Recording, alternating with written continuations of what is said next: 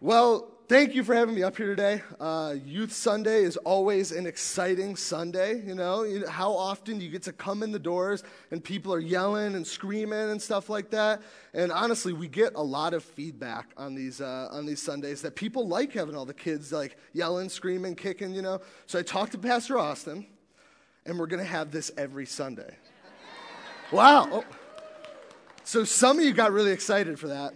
Others, you, I saw you pull out your phones to see where you can go to church on Sunday mornings besides this church. So I'm just kidding. I'm just kidding. No. But in all seriousness, thank you for having us and letting us take over for one Sunday. We love it, and we love being a part of Redemption Chapel. Um, before we get into anything, I want to introduce myself. So my name is Alex Holtz. I'm the youth ministry assistant slash young adults director here at Redemption Chapel. Um, and today I'm ob- obviously filling one of those roles, but I see many of my young adults out there, so hello to all of you. Um, yeah, there you go. Yeah. Um, but I also want to introduce my family. So, up on the screen, you'll see a picture of me and my wife. That is Sydney.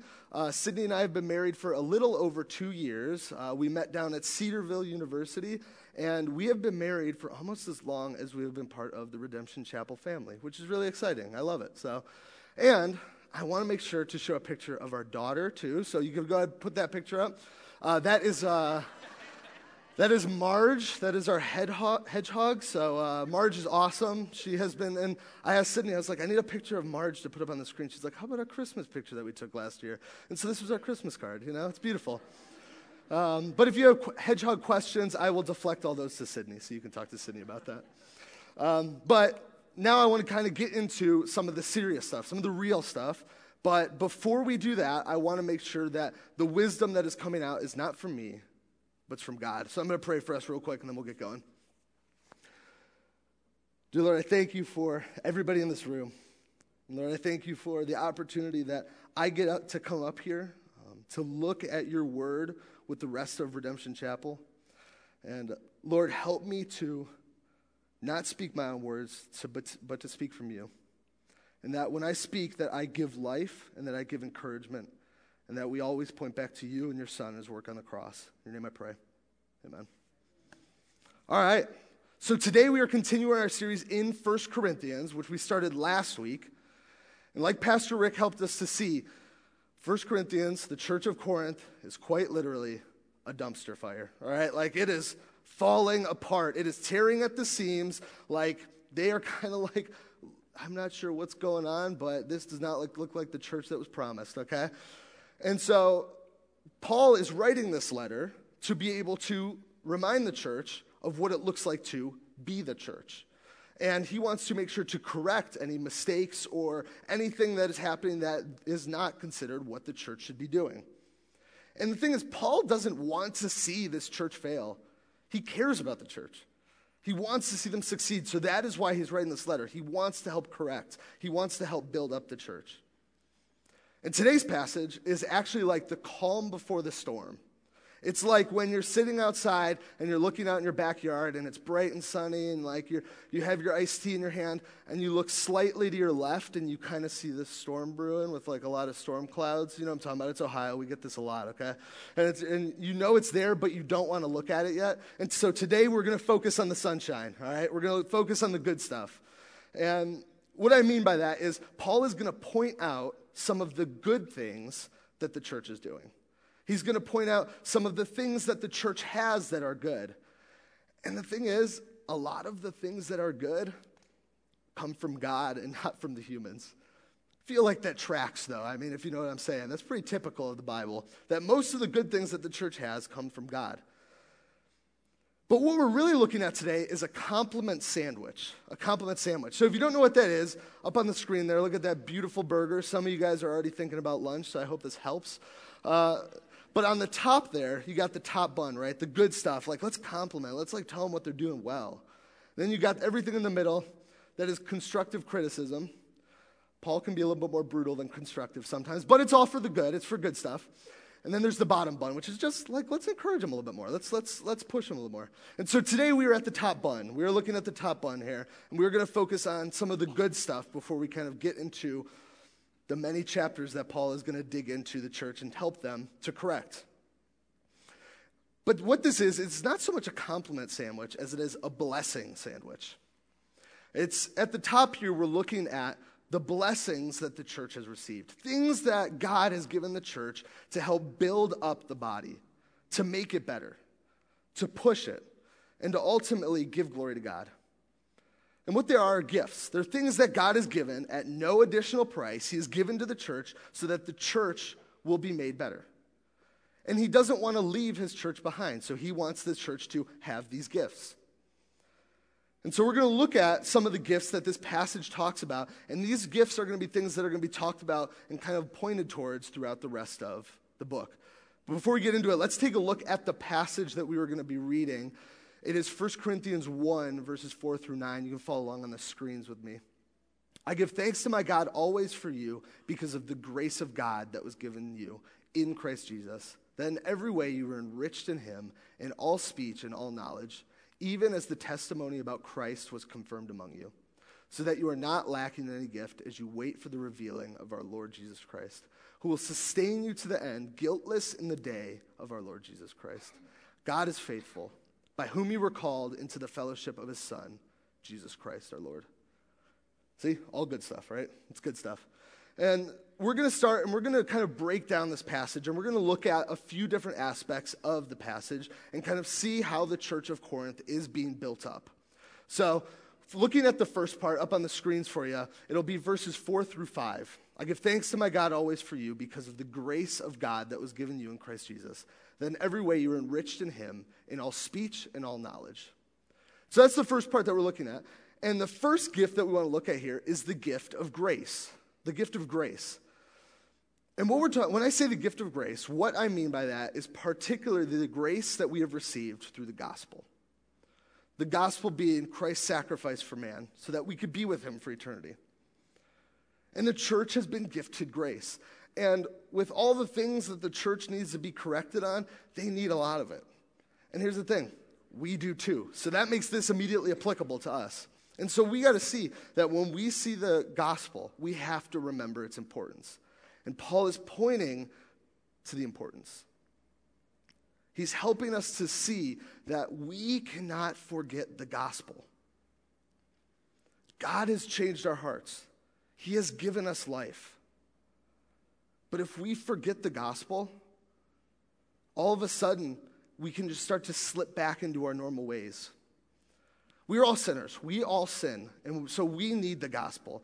And the thing is, we need to be reminded of the gospel because if we don't, then all of a sudden we will start to see some of those sinful tendencies come out. But when we're reminded of it, we're reminded of why we do it, how God has changed our heart, the life that He's given us. And so we can't forget it. But I think something that we often forget in times of trial, in times like the church of Corinth was in, when things are struggling, when things are not going the way that they necessarily are supposed to be, we forget the simplicity of the gospel. The simplicity of it. It's like, it's like math. It's like math. How many, of, how many in here know how to do you know, addition, subtraction, division, multi- multiplication? Only a few. Okay, good. Okay, more than I thought. Whew, I got nervous. Okay. I was going to say this illustration wasn't going to work. So, well, I could do most of that. I could do pretty, pretty well. I went to Bible school, so I'm not great at it, but you know, I could do math. But inevitably, when I go to El Camp after church and I go sit down and I order my food and I eat, and enjoy the meal, and then the waitress puts the receipt down in front of me. You better believe all math that I know just went out the window because I have no idea what to give her for a tip, all right? Like that piece of paper's on there, and all of a sudden that simple math, out the wind. It's gone, okay? And like, I'm looking at it, I'm like, what's a percentage? I don't know what a percentage is. How many, where do I move the decimal? You know? And yeah, I'm and I just forget it. It's just so easy. In that time of stress, I'm looking at it, I'm like, what do I do? What do I do? When we, when we think about the church and when we think about the gospel, when we're faced with difficult times, all of a sudden, the gospel goes out the window and we want to try to figure out what should we do? What do I think is the best thing to do? And that's not the right response. That is not the response that we need. But not only is the gift of grace talked about here, but also the gift of speech. The gift of speech. And so the gift of speech, there, that is something that is going to be, we're going to talk a little bit about that and we're going to tackle that later in the book. And I'm definitely going to leave some of those passages to Pastor Rick and Pastor Jared. So, but we want to talk about it here because the passage is talking about it. And so, quite simply, when we see speech, what we should be looking for is how the church is communicating the gospel. That they have been given an opportunity to tell others about Christ and what he's done. Yet there is a reason that Paul bring this up, brings this up, is because they're not necessarily addressing it in the best way. But in this passage as well, the word that's used here to talk about the, the way this gifting is, is enriched. Enriched. And with this word, the root word of this is also used when talking about wealthy people, when talking about people that have a lot of money. And so when we think through that, when we think about that, what Paul is saying is that the church is not poor in this gift. It's not like they don't have it. They have the gift of speech, but it has to be addressed because if we don't use the gift of speech properly, then all of a sudden we're using it the way that we think we should, not the way God thinks that we should. And the thing is, this is immediately applicable to us. This is, this is something that we can do too. Because we have been called to tell others about the gospel, we have been called to be able to preach it effectively. But if we, if we don't do it the way God has called us to, or if we try to figure it out the way that we can, all of a sudden it just goes out the window. When we think about voting season, there's often a, not a lot of grace and there's not a lot of truth that's given when we're talking to the person of another political side. Or when we're talking to somebody about sexuality, a lot of times what, the, what we want to do is tell them everything that we believe, and here's what we believe, and this is the way that you should believe, instead of remembering the grace that we first received and communicating that love to that person as well. We have to love these people well, and we have to love uh, the people around us well. But if we try to take matters into our own hands without remembering the gospel, we're going to lose that. The church of Corinth needed this addressed, and we're going to hear more about that, but we can celebrate that God has given that to us. But those aren't the only gifts that are talked about either. See, the passage continues. Take a look up at the screens at this next part of the passage here. Even as the testimony about Christ was confirmed among you, so that you are not lacking in any gift as you wait for the revealing of our Lord Jesus Christ. So, Paul is a little bit on the nose here, what he's talking about. It's, it, he's trying to address the gifts that they have been given. And the church has not been neglected by God. They have been given things, they've been given abilities, or they've been given opportunities to build up the church. And so, like, the, way that phrase is God's gift. This is God's gift of. tech team, help me out. What, what, what God's gift of? Okay, gifts. Yeah, that works. Thank you. Thank you, guys. I appreciate that. It's God's gift of gifts. That God has given the church opportunities, that He's given the church abilities, He's given the church just skill to be able to build up the body. And there's so many parts of the body that, that, that can build up, and there's so many different aspects about it. And the specific gifts, some of these specific gifts that the church of Corinth is struggling with, again, will be addressed later. But what we're talking about now is celebrating the fact that God has given the church skills and abilities to build it up. And he is, Paul is thankful for these gifts. But oftentimes, the, it's easy to neglect appreciating them. Like I think about how gifts have changed since I have gotten older, since I've since I've grown up. I'm 25 now, and uh, when I was younger, I would get a lot of cool gifts. You know, get Xbox games or like stuff for sports, or like one time my parents got me a TV, and I was like, "Dang, this is awesome!" Like, what, if this is what I'm getting when I'm in when I'm in high school, like, what am I going to get when I'm an adult? You know? Yeah. Yeah. Um, and so now, when my when uh, my mom inevitably asks me, "What do you want for uh, Christmas?" I go, "Money for rent," you know, or like uh, socks, because you learn really quickly in adulthood that you lo- always lose the one sock and you never know where it goes. Or I have always said, and some of you guys in this room are going to be mad at me, but I still, to an extent, stand by this. I never wanted to be the person to get excited when I opened up a power tool. All right. I never, I, when I was in high school, I'm like, I don't want power tools. I never want somebody to give me a power tool for Christmas. And I specifically said it to my dad. And then two years ago, two years ago, I had to ask my dad for an electric drill. and that was so frustrating. But now I can actually hang up the pictures that Sydney has been asking me to hang up for three months. So these get the gifts, they do get less exciting. They feel less exciting but they are important. The gifts that we are given are important, and that is no different for the church of this uh, in Corinth. And see, what Paul is saying is that the confirmation of our faith is the utilization of the gifts that were given to us, using them well for the glory of God. And here's the thing we are gifted here at Redemption Chapel. And we, can, uh, we often think about the people that are up here leading or teaching or people that are hosting. But we are also gifted in people on our first impressions team that stand out at the door and smile in, when it's six degrees outside and they're waving at you when you're coming in. And they might remember your name. Or if they don't remember your name, they at least remember your face. And they say, Hey, how was your week? It's good to see you again. That's a gifting. That's a skill that God has built, with, built up in someone. Or there are people that come in during the week that will come in to help out to get ready for Sunday. And some of you don't know this, but there are people that will come in every week and help out Kids Zone, prep so that Peter and Mary are ready for the following Sunday. God has gifted people in these skills, He's gifted people in these ways. And we should mimic Paul in not neglecting or just taking them for granted, but giving God glory, celebrating these things pointing to how he is awesome because he has given someone the desire to stand at the door every Sunday. And see, though the church of Corinth is slipping up, it doesn't mean that Paul needs to skip over all this and just rip into them.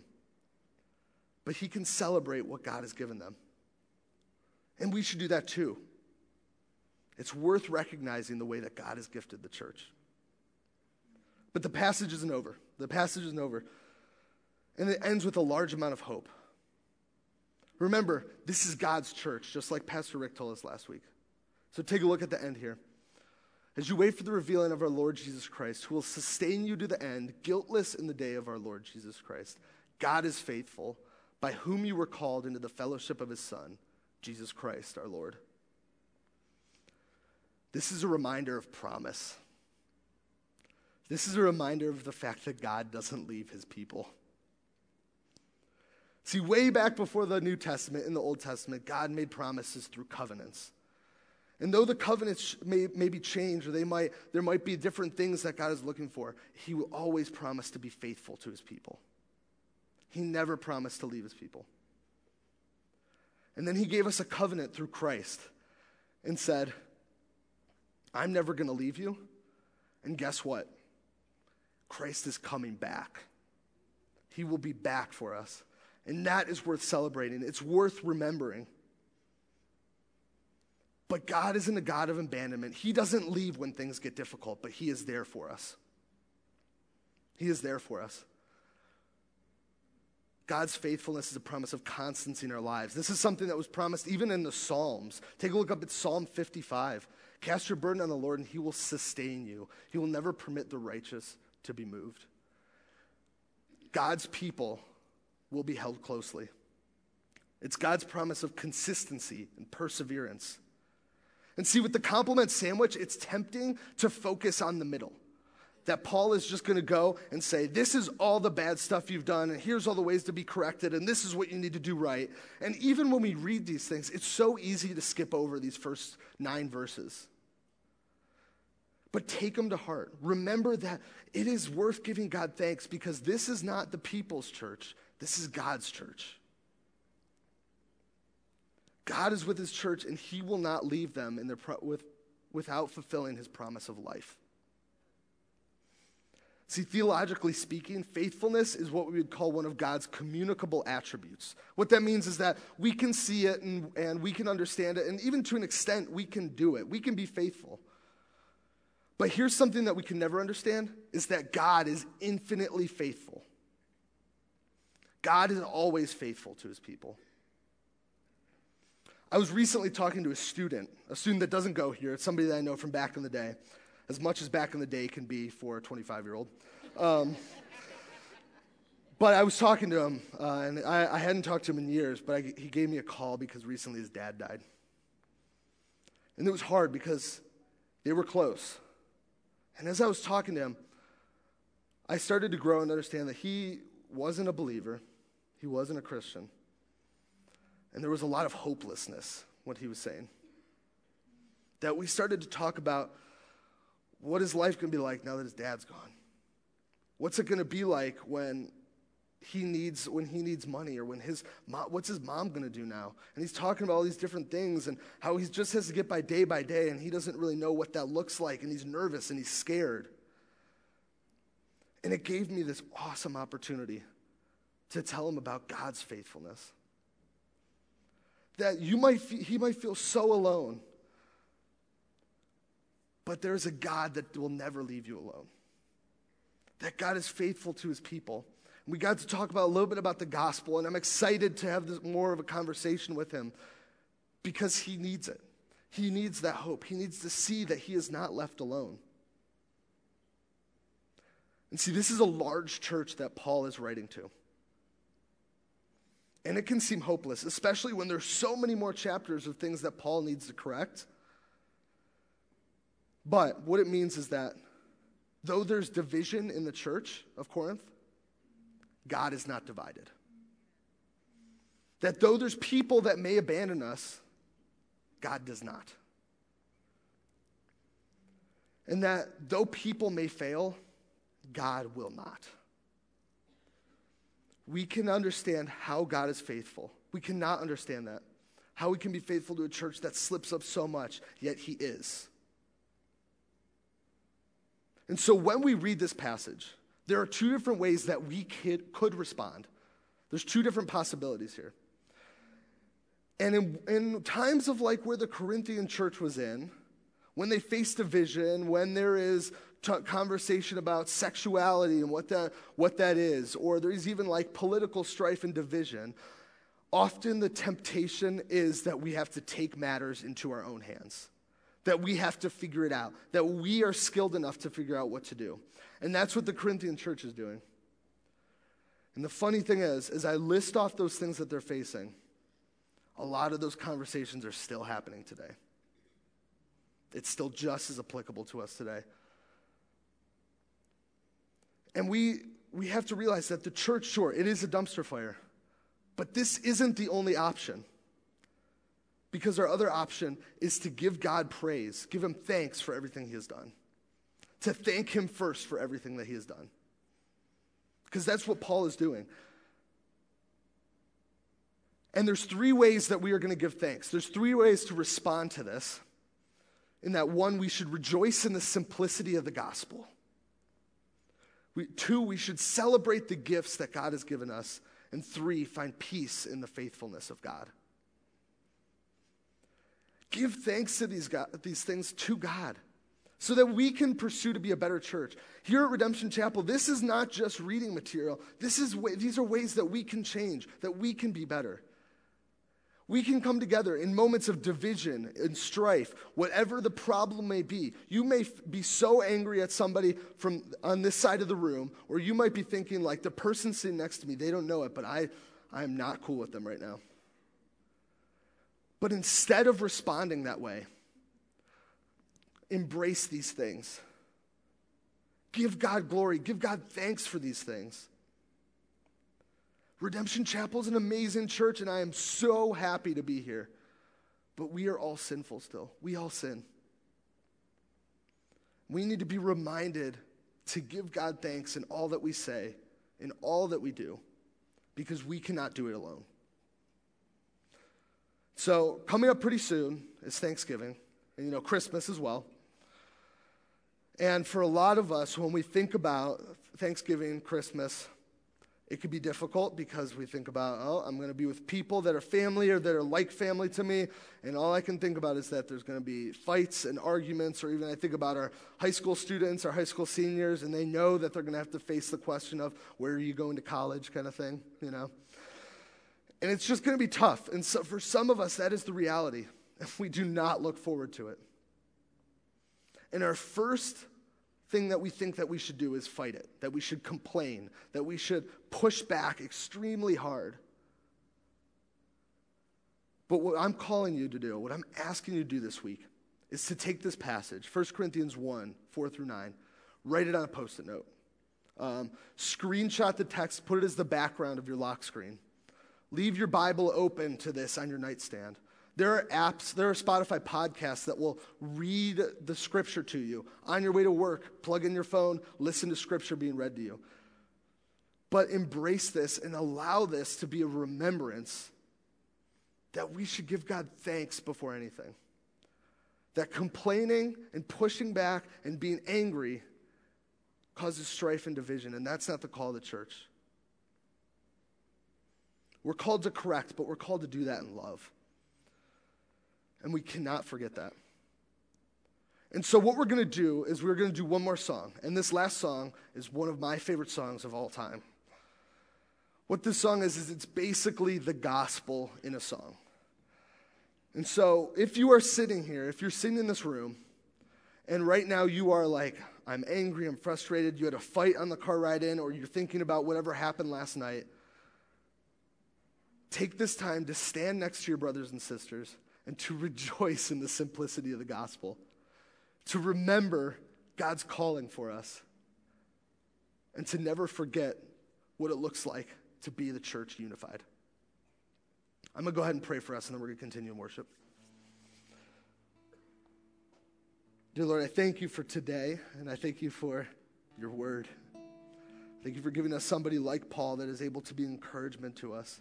It's able to love the church well and help us to see what it looks like to build up the body of believers. Lord, help us to be faithful to your calling and help us to give you thanks in everything that we say and we do. And help us to remember the simplicity of your gospel and, and your son, his work on the cross. In I pray. Amen.